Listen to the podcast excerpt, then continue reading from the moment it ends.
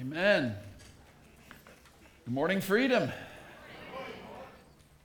Hey, light guys, I wonder if I could get the house lights up a little bit. There we go. See some faces. Good to see you all. As Frank said, my name is Mark Knox. For many years, early decade, the first decade of the 2000s, we made this our church home. And I'll tell you this, for my wife and myself, this was just a special place for us. We needed a place of healing. And we found it here. So it's good to see all of you. Some of you I recognize. It's great that there are many of you that I don't recognize. That means God is continuing to work and to grow this fellowship of believers here at Freedom. Amen?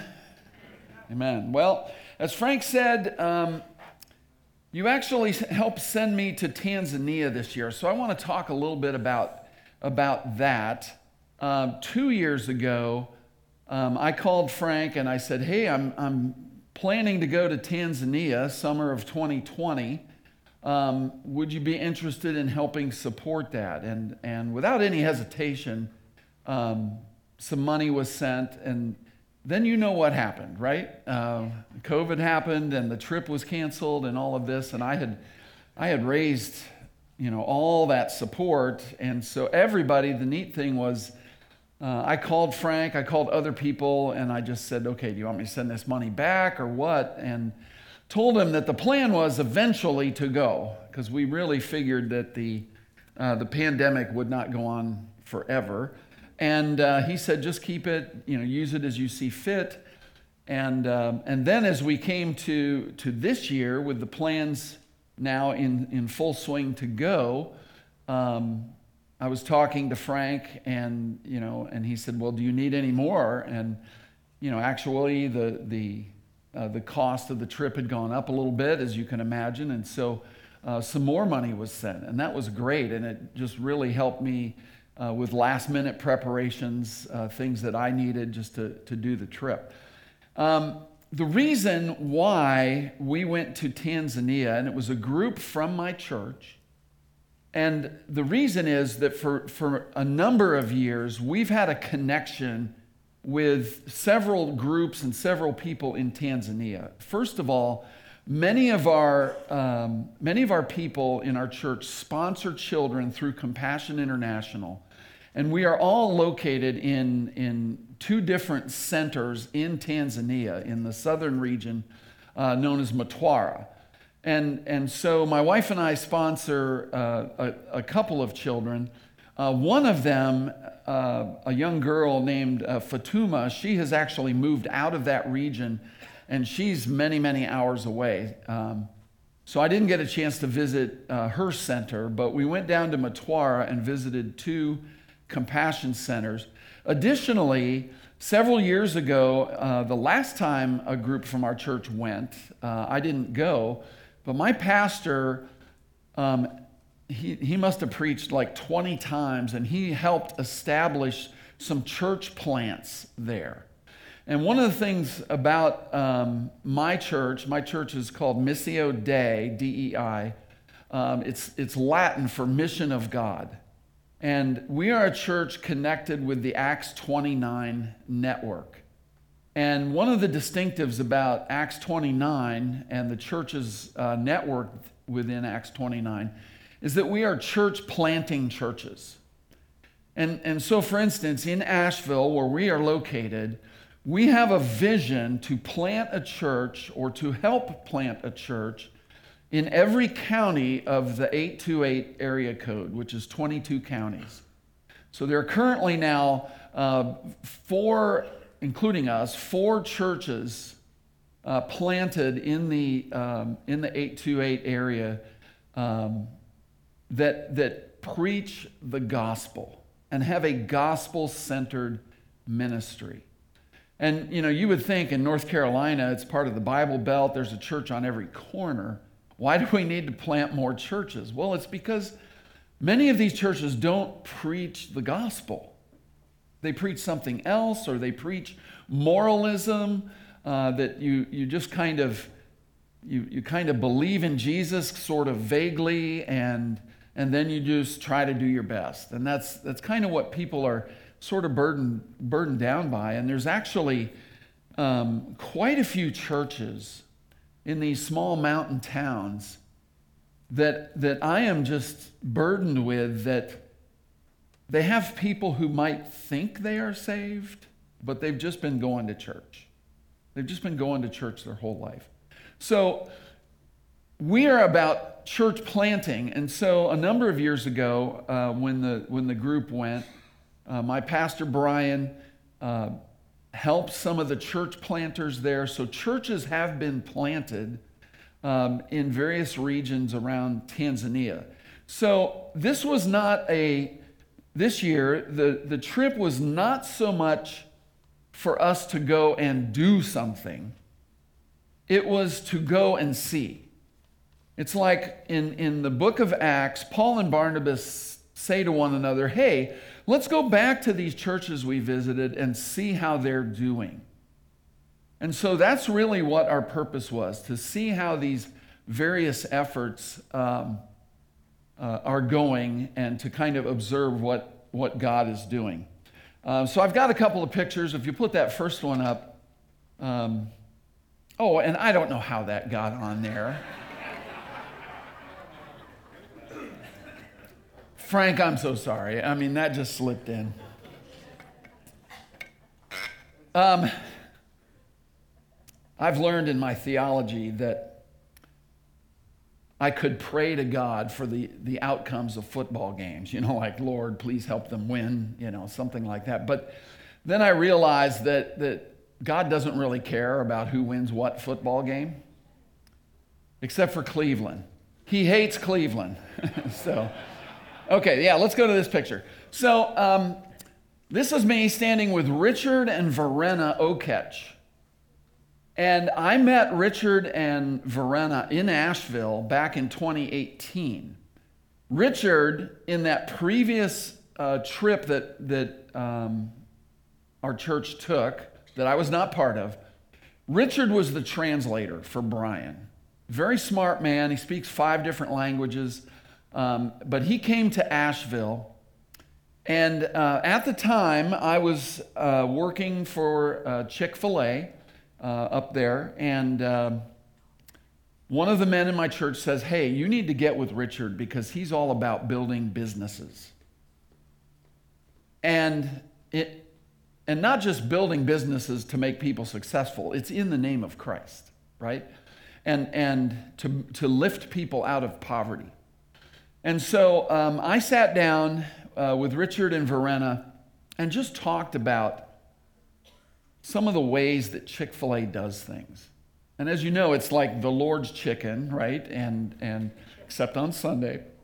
And all of this. And so I was just sharing some of the things that we do from a business standpoint. And it was a great 3-hour conversation. Richard would furiously write on a pad, and then he would slide it over to Verena, and she would write a little while, and then she would slide it back, and we would just write things, just different things that Chick-fil-A does and holds to, that just make the business run better according to biblical principles.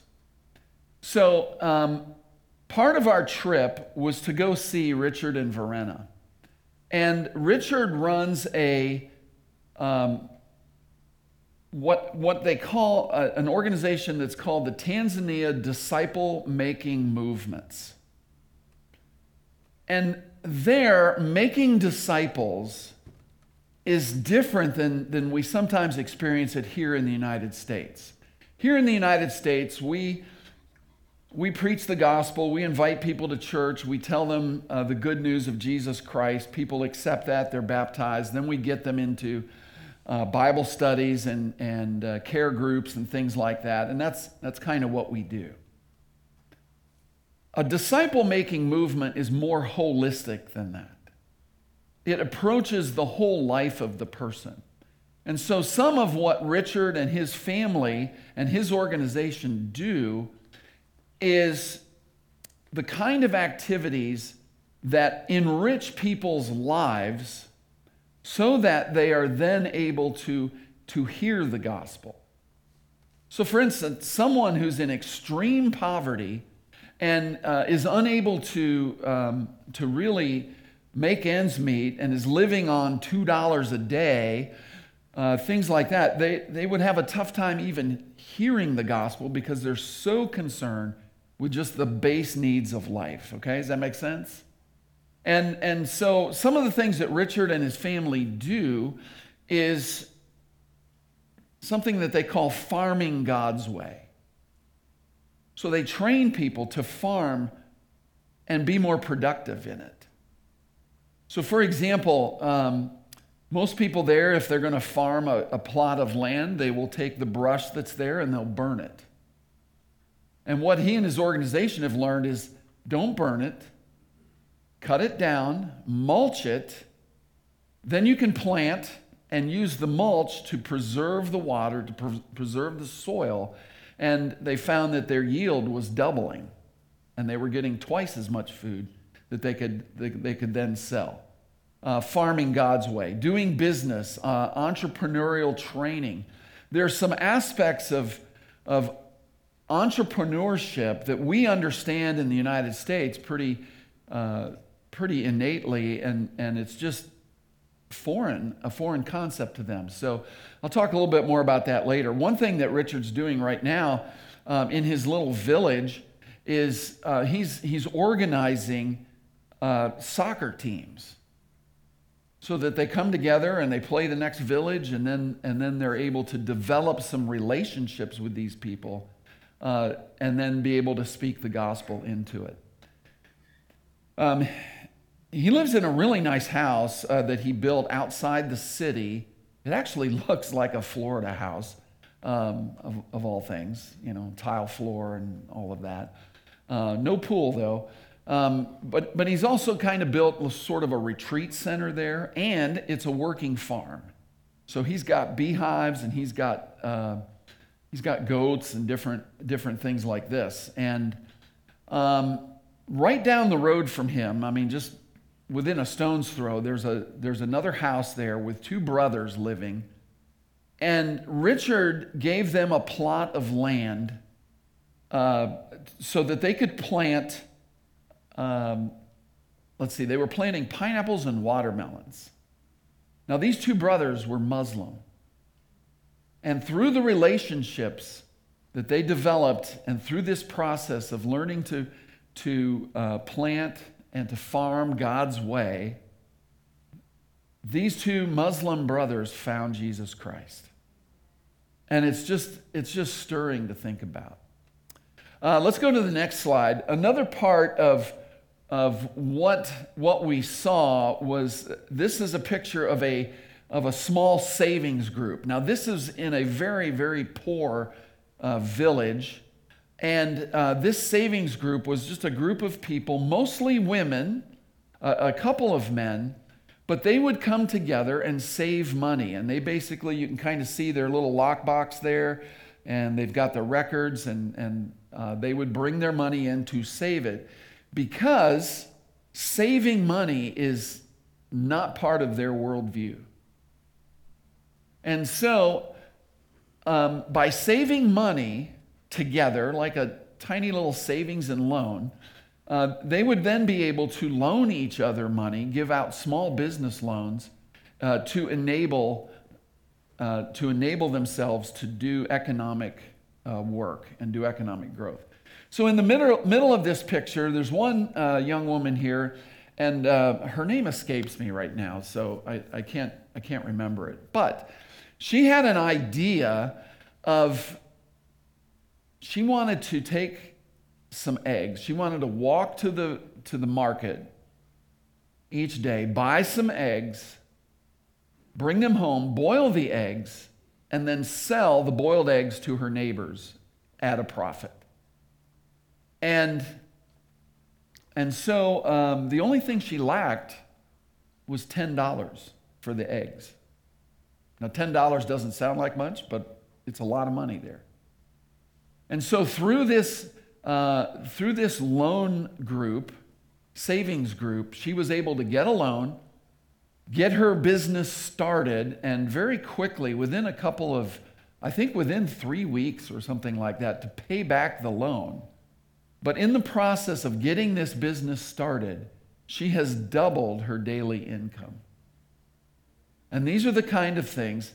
And I happened to see her the Sunday we were there. It was actually the next day after this picture was taken, where we went back to the village and we went to church. And she was part of the, I guess you would call it the praise team, but about 10 or so young women up there singing and leading us in singing. And I didn't know her story at the time, but my eyes were drawn to her because she just radiated a joy that sometimes you see somebody that radiates joy like that and you can't stop looking at them. They're just, it's just amazing. And so the joy of the Lord was definitely upon her. But this was the kind of thing that we did and that we saw. A lot of things like this, the disciple-making movements and the savings group and other things of this nature were helped along by an organization called Flint Global. And I would invite you, when you get home, to look up Flint Global, all one word, flintglobal.org. And we had the founder and CEO with us on our trip, and he was just able to explain a lot of what they do. Travis, who's the leader of Flint Global, he was a missionary kid. He was born in Kenya. He spent time in Tanzania. For much of the time, he translated for us. He kind of helped us with that. But it's all about helping people. The way they say it is, our vision is to see great humans break cycles of extreme poverty and dependence, creating flourishing families and communities that make the world a brighter place. Now, I know that doesn't say anything about Jesus Christ, but I also know Travis's heart, and I heard his words. So I actually, this week, I texted him, and I said, I noticed on the Flint Global website, it doesn't talk a lot about Jesus Christ. And I just wonder if you could explain that. And he said, absolutely. He said, a lot of the places that we work, so they're in India, they're in Kenya, they're in Tanzania, they're in Central America. But he says, a lot of the places we work are hostile to Christianity. And if they came out full bore, right in the face, hey, we're doing this for Jesus Christ, they would never get in. And so by offering economic growth and development, they get into these places. And then somewhat organically, as we saw in the case of the two brothers, the two Muslim brothers who came to Jesus, they're able to spread the gospel on a more organic basis. And it's really kind of neat to see. So if you're interested in helping Flint Global, it's just flintglobal.org. You can look them up. Now, the high point of the trip, though, was meeting a child that we have sponsored. So in the center of the screen here is me meeting Talik DeLucy. And I think he's about 10 years old right now. And we've been sponsoring him for 3 to 4 years. And we went to their center and saw all these kids. And many of us who were on that trip had sponsored children that we were able to meet. And Talik has been a picture on my refrigerator for 3 to 4 years, along with Fatuma. And to be honest, I don't think about them nearly as much as I should. I don't pray for them as much as I should have. And I met him this day with his mom and his little brother, and I'll tell you what, my heart just melted. So I gave to the mother, I gave her pictures of my family and just kind of, and my dog. That's something else. They really don't have pets. They don't know the idea of having a dog or a cat for a pet, but I gave them a picture of Roscoe and all of that. And then I gave him some a backpack full of some things with like harmonicas. We were doing a harmonica duet there for a little while, throwing a frisbee, and so on, just things like that. He couldn't speak a word of English, but I did have a translator with me, and he said, at one point, he said, "Would you like to see their house?" Well, of course. So let's go to the next slide. We went to their house. And actually, in that village, this is a pretty decent house. Some of the houses were literally mud with straw on the roofs, and others were more like concrete brick and things like that. But this was their house. They brought me inside. She showed me a picture of Talik's father. He wasn't there. I didn't get any story on him. He might have been out working or something. But I felt like an honored guest. She said through the translator, "We respect you." And I just felt humbled that I could even have a place to impact someone in this way. So then they said, "Would you like to see the house we're building?" And so I said, "Well, of course." So we walked a little further. Go to the next picture here. And they showed me this foundation that they've started. And I asked Talik, "Okay, which room is yours?" And he pointed to the one there on the front left. And I said, "Oh, front of the house." And actually, I guess that's not the front of the house. But anyway, they've got this house started, and she told me through the interpreter, "This is what we're doing with the extra money you sent." Now, we didn't send a lot of money. Maybe $50 at Christmas every year, or a different time of the year. And it was like, it floored me that they could take what cost us so little and make so much of it. And others in our group found the same thing, where it was this chicken coop, these goats we bought with that extra money. And so we're making a real difference in the lives of people. And in the meantime, Talik is getting an education. He's learning about Jesus Christ. They came, they were at the church the next day, and he was part of a group of kids that sang and danced. At one point, I looked over beside me, and there's this little old lady. She's all hunched over, and she's obviously got arthritis, and she's standing there, and she's clapping as best as she can. And I just thought, that's amazing. Turns out that's Talik's grandmother. That was really cool. So like I said, the next day we were there at church, and after church, they called me up because Talik and his mom had gifts for me. So we'll go to the next slide. They gave me a rug, a giant, like, woven rug, a couple of bowls, and a live chicken. And I'm like, I'm talking to my, to our guide there, and I'm like, what do I do with a live chicken? So actually, several of us were given live chickens, and we ended up just putting them in a shoebox, and our guide took them. If we'd have been there a little bit longer, we would have been able to cook them and whatnot. But somehow I managed to get that giant rug into my suitcase and those bowls home without breaking. And but it was just something that they gave, that because that's what they had, and that's really what God asks of all of us, is just to give what you have. I go to the one last slide there. This is just the last picture of Talik and his mom and his brother, and there's just such a joy. There was at one point that.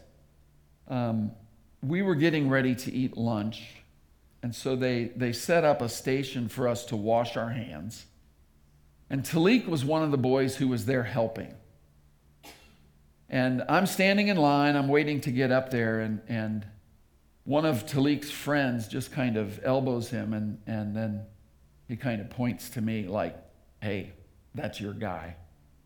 And Talik, who seems to be fairly shy, you know, just cracked a big white smile, and it was great. And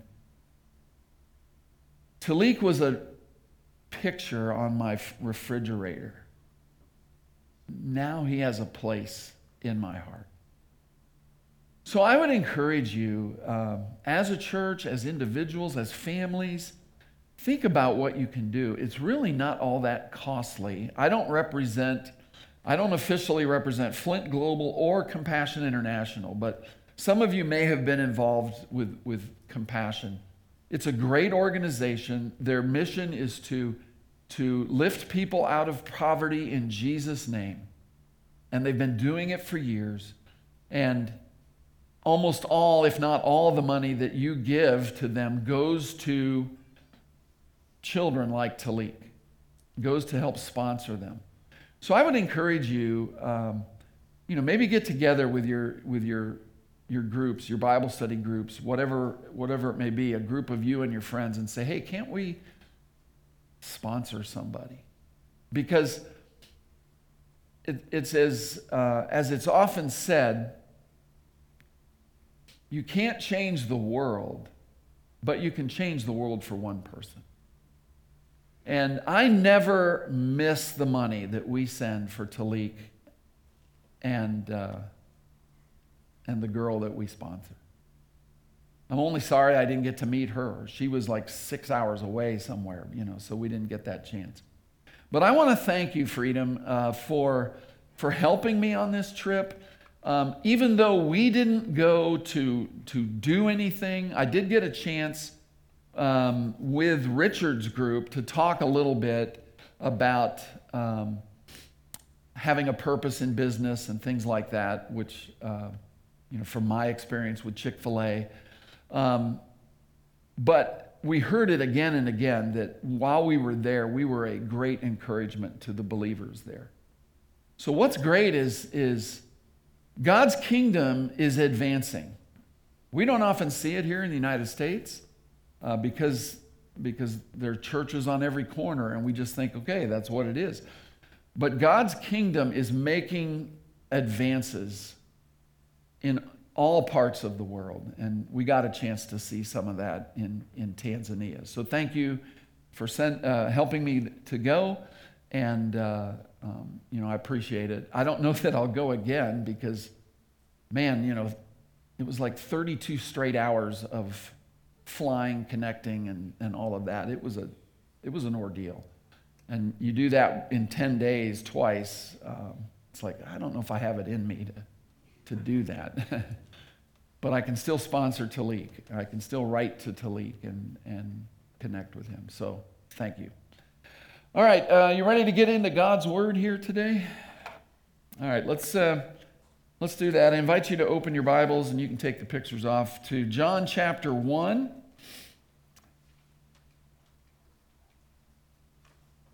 John chapter 1, and we will be in verses 19 to 34. I'll read the passage, and then we'll pray, and then we'll dive in. Verse 19. And this is the testimony of John when the Jews sent priests and Levites from Jerusalem to ask him, who are you? He confessed and did not deny, but confessed, I am not the Christ. And they asked him, what then? Are you Elijah? He said, I am not. Are you the prophet? And he answered, no. So they said to him, who are you? We need to give an answer to those who sent us. What do you say about yourself? He said, I am the voice of one crying out in the wilderness, make straight the way of the Lord, as the prophet Isaiah said. Now they had been sent from the Pharisees. They asked him, then why are you baptizing, if you are neither the Christ, nor Elijah, nor the prophet? John answered them, I baptize with water, but among you stands one you do not know, even he who comes after me, the strap of whose sandal I am not worthy to untie. These things took place in Bethany across the Jordan where John was baptizing. The next day, he saw Jesus coming toward him and said, "Behold, the Lamb of God who takes away the sin of the world. This is he of whom I said, 'After me comes the man who ranks before me, because he was before me.' I myself did not know him, but for this purpose I came baptizing with water, that he might be revealed to Israel." And John bore witness, "I saw the Spirit descend from heaven like a dove, and it remained on him. I myself did not know him. But he who sent me to baptize with water said to me, 'He on whom you see the Spirit descend and remain, this is he who baptizes with the Holy Spirit.' And I have seen and have borne witness that this is the Son of God."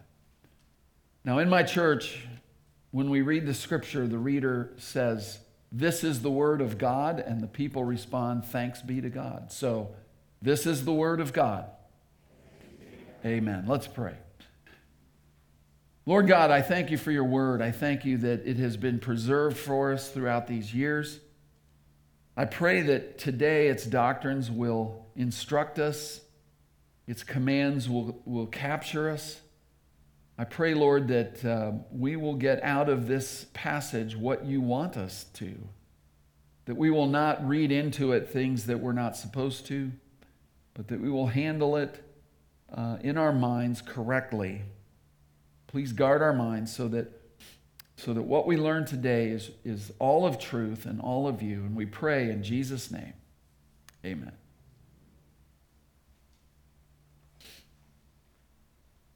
In the book, The Lion, the Witch, and the Wardrobe by C.S. Lewis,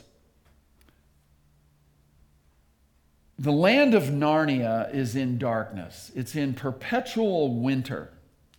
There's not much hope. All the animals, all the creatures that live there live in fear. And then through the wardrobe come the four Pevensey children. And now the animals start to have a little bit of hope, because there was an ancient prophecy that said that when two sons of Adam and two daughters of Eve come to Narnia, then winter will end and Christmas will come. This is the feeling of the nation Israel and the people at the beginning of the first century. There was an anticipation. There had been a prophecy that a prophet would come, a voice crying in the wilderness that Elijah would come, and then the Messiah. So messianic fever was at a height. And what we have here in this passage is the testimony of John the Baptist, as he is the forerunner of the Messiah, of Jesus Christ. So, we see here in verse 19, this is the testimony of John. Now that refers to John the Baptist, not John the writer of this gospel, as I'm sure has already been told. John the apostle, the disciple who wrote this book, is different from the John who's being described here. This is John the baptizer, or John the Baptist. So this is the testimony when the Jews sent priests and Levites from Jerusalem to ask him. Now they ask him 5 questions. Now one thing to note, and you can kind of put a mental pin in this as you continue to go through the book of John. But when John uses the word "the Jews," he generally does not mean all the people. Instead, when he's talking about the mass of the people, he uses a different term. He talks about the multitudes, or the multitude. And this was the people, the everyday people throughout Galilee and the region where Jesus went. One commentator described the multitude this way. The multitude are unsettled in conviction, inquisitive, despised by the Pharisees, inclined to listen to Jesus and to believe, moved by an impulse to make him a king, escorting him triumphantly into Jerusalem, and then not appearing in the narrative of the trial and crucifixion. So when you get to that end of that book, the multitude is not there. But the multitude, they're the ones being fed with the loaves and the fishes. They're the ones that Jesus is teaching. They're the ones that come out to the well to meet him because they're so curious about who this Jesus is. But John, the writer, when he refers to the Jews, he's not referring to this mass of people. He's referring to the leaders of Judaism in opposition to Jesus. These Jews, these leaders, are tenacious of the expectation of a national Messiah. They've read the prophecies. They know Messiah is going to come. And by the way, when we use the term Messiah or the term Christ, it's really the same term. Okay, Messiah was the Hebrew, well, it's an Anglicization of the Hebrew word. Just simply means anointed one, and then Christ is the Greek version of that. So when we say Jesus Christ, it's not like his last name, it's his title. It's Jesus Messiah, Jesus the anointed one, the one who's been anointed by God. So these Jews, these leaders, are heavy with expectation of a national Messiah. They represent the narrow sectarian aspect of Judaism. They are the instigators and the leaders of the opposition to Jesus. And to them, his crucifixion is attributed. Not to all the people, just the leaders. So as you go through the Gospel of John in your study here, just bear that in mind as you go through. That generally speaking, when it talks about the Jews, it's referring to the leaders. Now, there are five questions. The first one, at the end of verse 19, they say, "Who are you?" And in verse 20, he says, he confessed and did not deny, but confessed, "I am not the Christ." That's kind of an odd answer, isn't it? Who are you? I'm not the Christ. I think John knew what they were asking. By asking, "Who are you?" they're implying, are you claiming to be the Messiah? Because from time to time, there were people that would rise up and they would claim to be somebody and they would lead a group of people and lead them astray and so on. So a lot of messianic fervor going on at that time. It's kind of like with your kids, and you put a gift out under the Christmas tree, and your child says, "What's in the box?" And you say, "It's not an Xbox." You know what they're asking, and so in the same way, John knows what you're asking. Are you the Messiah? No, I'm not the Messiah. Or in the case here, we say, "I'm not the Christ." Now, it indicates that he confessed, did not deny, but confessed. That language indicates that he's making a sure statement, a sure confession. Now, verse 21, it goes on, their second question, and they asked him, "Well, what then? Are you Elijah?" Now, this is going back to the book of Malachi, the last book of the Old Testament, that prophesies that Elijah must come before the day of the Lord.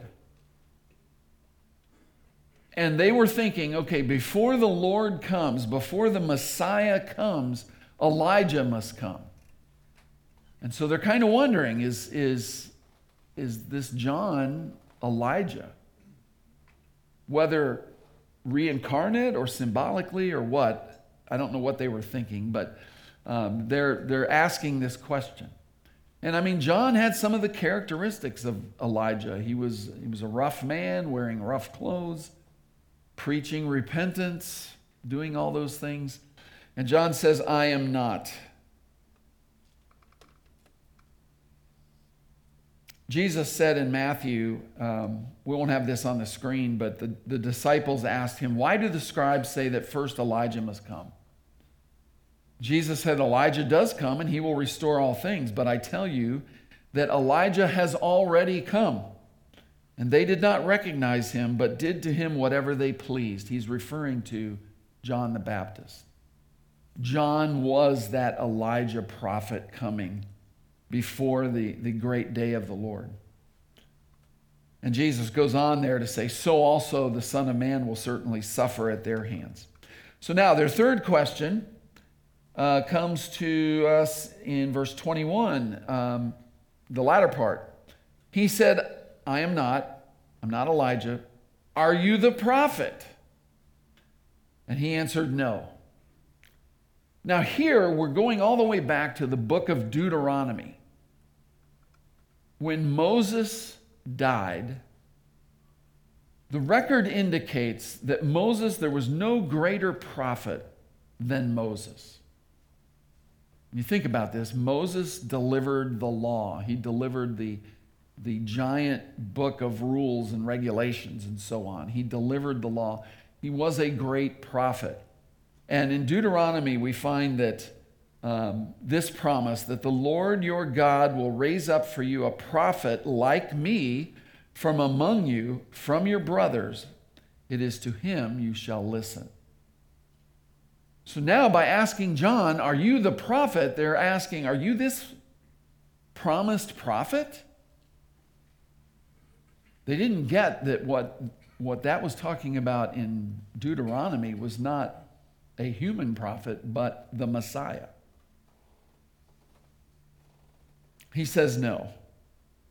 Well then, verse 22, they said to him, who are you?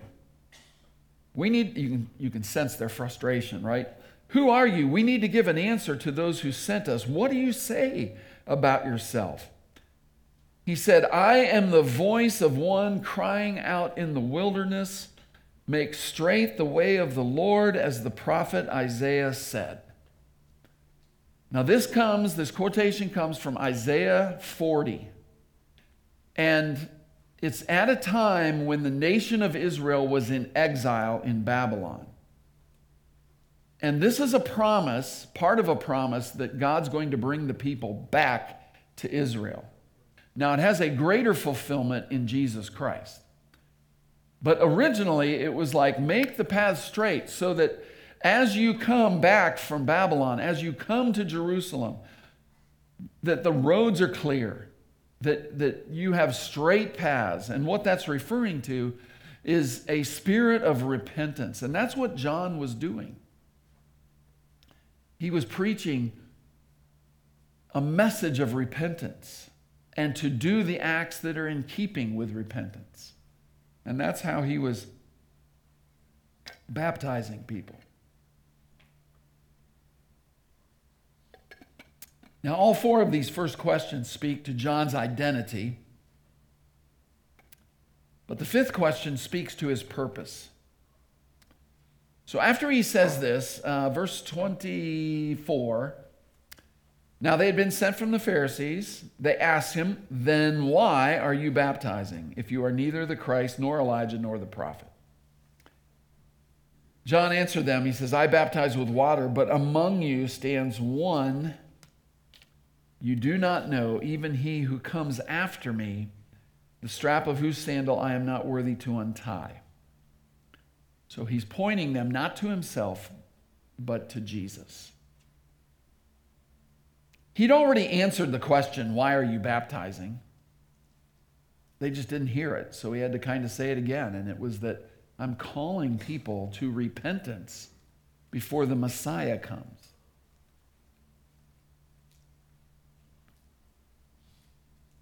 John came preaching repentance and belief to prepare for the coming Messiah.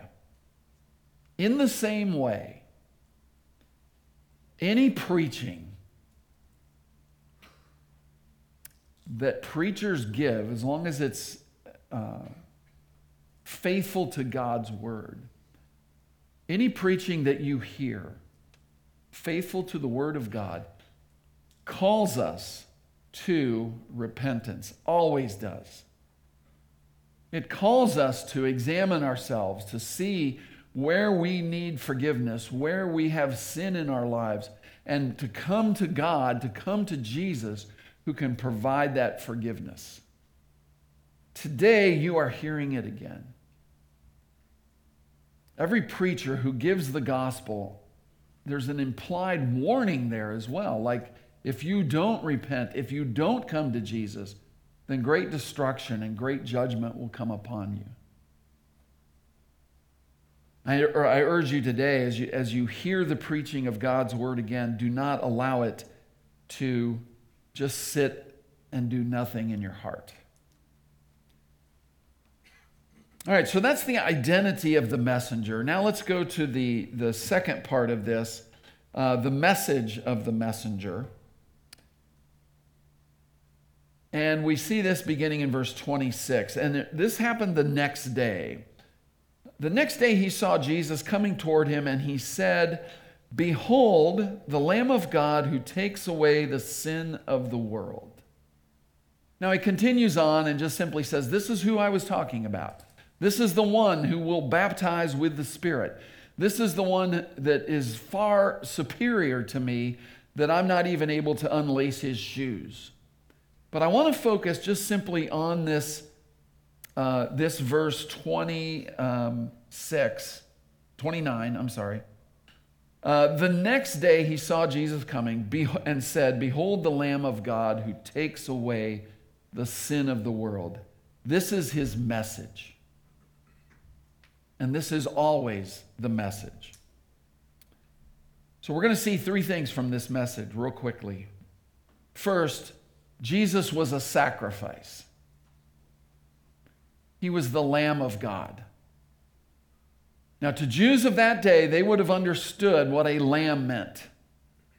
Lambs were offered at various feasts in the temple throughout the year.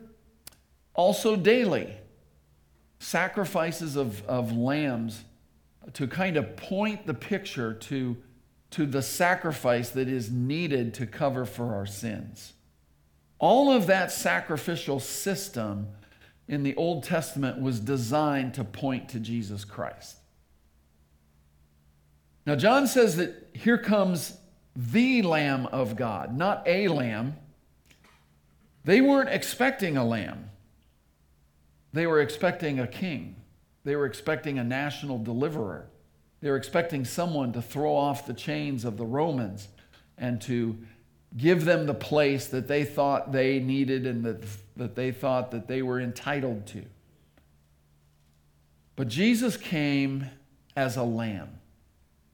He came as a sacrifice. And he was the sacrifice to end all sacrifices. If you study the book of Hebrews, you see this presented very clearly, that the blood of lambs and goats cannot possibly take away sin. They were only the shadow. They were only the forerunner. And Jesus came, the perfect sacrifice, to take away sin and to deal with it once and for all. So Jesus was a sacrifice. Jesus was also a substitute. Now, the idea of substitution is very much a part of Old Testament, the Old Testament law. So, for instance, one of the things that God said was that your firstborn son shall belong to me. You shall give him to me. Now, they would read that as a sacrifice. But of course, human sacrifice was never part of God's plan, and so he put into place, so you redeem your son with a lamb. So the idea of substitution, a lamb being a substitute, was was very clear. But what wasn't clear is this: the people had to provide the lamb for themselves. They had to go to their flocks, find a firstborn lamb, no blemish, no spot, and present that to redeem themselves and to redeem their firstborn. In the case of Jesus Christ, God provided the lamb. So not only does he take our sins as a substitute, but God, we didn't even have to provide the substitute. God provided it for us. Jesus is God, as you saw in the first part of the book of John, that you've seen quite clearly. He was sent by the Father, interestingly enough, to save us from God. It's God whom we fear. It's God's judgment that we stand deserving to receive. And Jesus came to save us from God. So he was a substitute. He was a sacrifice, he was a substitute, and then finally he was a satisfaction. He fully paid the price. John says, "Behold the Lamb of God who takes away the sin of the world." Now, you can't take away the sin of the world unless the sacrifice is satisfactory. He fully paid the price to take away sin. He satisfied as Jesus hung there on the cross, dying in our place, the just for the unjust. He received in himself the sin that was ours. He received the wrath of God poured out upon him that satisfied the wrath of God. And thus he was a satisfaction. This is the heart of the gospel. It's not just that God looks at us and we pray and we ask for forgiveness, and he says, "Okay, I'll just forgive you." God can't do that. There's unrighteousness, there's sin in us, and that sin needs to be dealt with. It cannot enter God's presence. And so, as Paul says, he, God, made him, Jesus, to be sin for us so that we could be the righteousness of God. So it was Jesus' righteousness. Jesus lived his entire life perfectly, upholding the law. He had the righteousness that we don't have. And his righteousness is credited to our account. It's like, "Oh, wow, I didn't know I had this balance in my account. It's all righteous. I was all in the negative. Now I'm in the positive because of the righteousness of Christ." Jesus is more than just the key to your best life now. He's not the way for you to achieve your dreams and your potential. He's not the best high to get you through the night, because these are not your problem. Your problem is your sin, and Jesus is the answer to your sin. So today, you hear the invitation. Come to Jesus. Believe on him, as it said in chapter 1, verse 12. "For as many as received him, he gave the right to become children of God, even to those who believe on his name." We come to Christ with the empty hands of faith, and we say, "God, I have nothing but my own sin. I put my trust in you alone." And if you haven't done that, I invite you today, right where you sit, just to submit to his lordship. Just say, "Yes, Jesus, I want you. I need you." Now, I know that most of you likely are already believers in Christ. So is there a word here for you? Yes, there is. And that is this: this same gospel is the best news you will ever hear all day today. Because here we are, believers in Christ. We've been forgiven. We've trusted in Jesus Christ. We are now children of God. But are we perfect? No. We still sin. And when we sin, when we get weighed down with our sins and our guilt, and we start to feel like, oh man, I just don't deserve. You're right. You don't. That's the point. That's the gospel. Remind yourself in those times that Jesus is the Lamb of God who takes away sin. And he has taken it away. If you are in Christ, there's no sin that he's still like holding on to. That actually fuels our life. If I feel like I've got to perform in order to order to have God love me or to have the blessings of God, I've got to perform, I'm right back into works righteousness. But if I understand and I tell myself and remind myself every day that for those who are in Christ Jesus, there is now no condemnation, Romans 8:1, that if we are, having been justified by faith, we have peace with God, Romans 5:1, that there's nothing I can do. It's as someone said, there's nothing you can do to make God love you more. And there's nothing you'll do that'll make God love you less.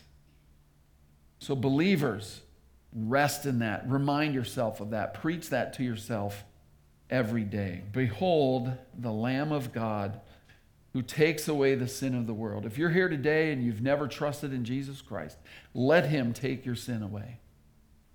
If you are a believer in Christ, remind yourself he's taken it away. That you stand in Christ in his grace. Amen. Let's pray together. Father God, I thank you for this day. I thank you for this group of brothers and sisters in Christ. I pray, Lord, that you will take these words, my words, no matter how feeble they are, I pray that you will cause them to bear fruit. Cause them to have the result that you want in their lives, in our lives. Help us now as we come back to you, sing, worship, celebrate the gospel. We pray in Jesus' name. Amen.